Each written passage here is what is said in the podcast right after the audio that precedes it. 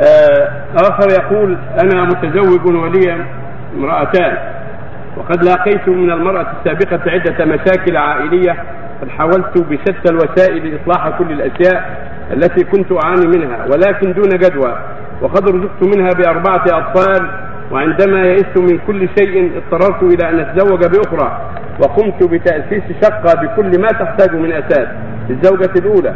واسكنتها فيها وأصرف عليها بكل ما تحتاجه هي وأطفالها إلا أنني لم أدخل عليها في شخص وأن أنام معها للأسباب المشار إليها سابقا.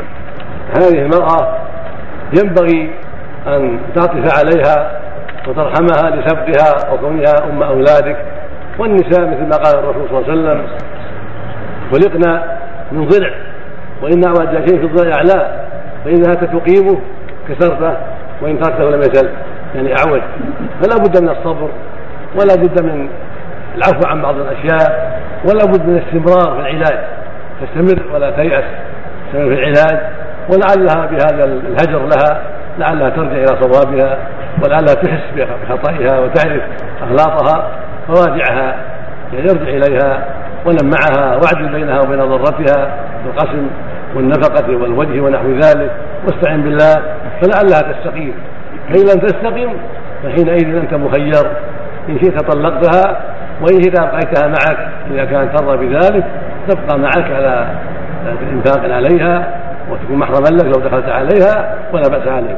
لكن ليس لك أن تحجرها هذا الهجران إلا إذا رضيت بذلك. أما قال لا طلقني أو اعدل بيني وبين ضرتي فأنت مخير.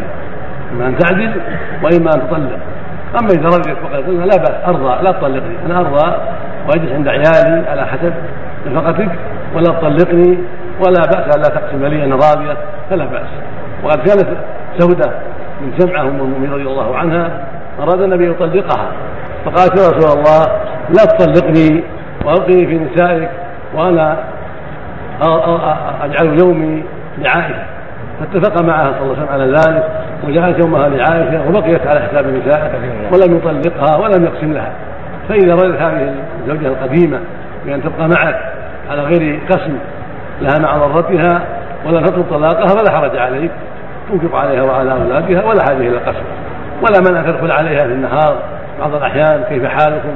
كيف أنتم؟ ربما جعل الله في هذا الدخول سببا للخير والمحبة والوئام بعد ذلك. تدخل عليها تزورهم كيف أنتم؟ كل يوم كل يوم بعد يوم بعد يومين بعد ثلاث تزورها لأنها محرمة بعد ما طلقتها زوجتك. تدخل عليها وترعى احوالهم وترى أولادك تجلس عندهم بعض الوقت تسأل عن أحوالهم تأتي إليهم بحاجاتهم والنوم مع المالك وقسم لها وحدها لا بأس. فإذا قالت الأولى لا أنا ما أرضى بهذا ابدا. بل, بل إما أن تقسم لي حقي وإما أن تطلقني. لزم لزمك احد الأمرين إما القسمة وإما الطلاق. أما إذا سمحت وقال لا تطلقني فلا بأس فلا نعم. وآخر يقول طلبنا من سماحتكم مساعدتنا بإلقاء محاضرات في عدة مساجد لأننا لا نستطيع الحضور آه، إلى هذا المسجد لعدم وجود مواقف للسيارات فنرجو من سماحتكم مساعدتنا في هذا. سبقا طبعا نحب ذلك ولكن المساجد كثيرة والمشاغل كثيرة. ما نستطيع أن نجيب كل مسجد. فنرجو معذرة من إخواننا. لا نستطيع لكن الحمد لله المشايخ الآخرون يأتون إلى المساجد ويوجهون إليها وفيهم الخير والبركة إن شاء الله. أنا ما أستطيع أذهب إلى كل مسجد. المساجد الرياض فيه في المسجد أكثر سماحة الشيخ يفتون عن رجل يدخل بعدما يسلم. طيب بارك الله فيك. الله.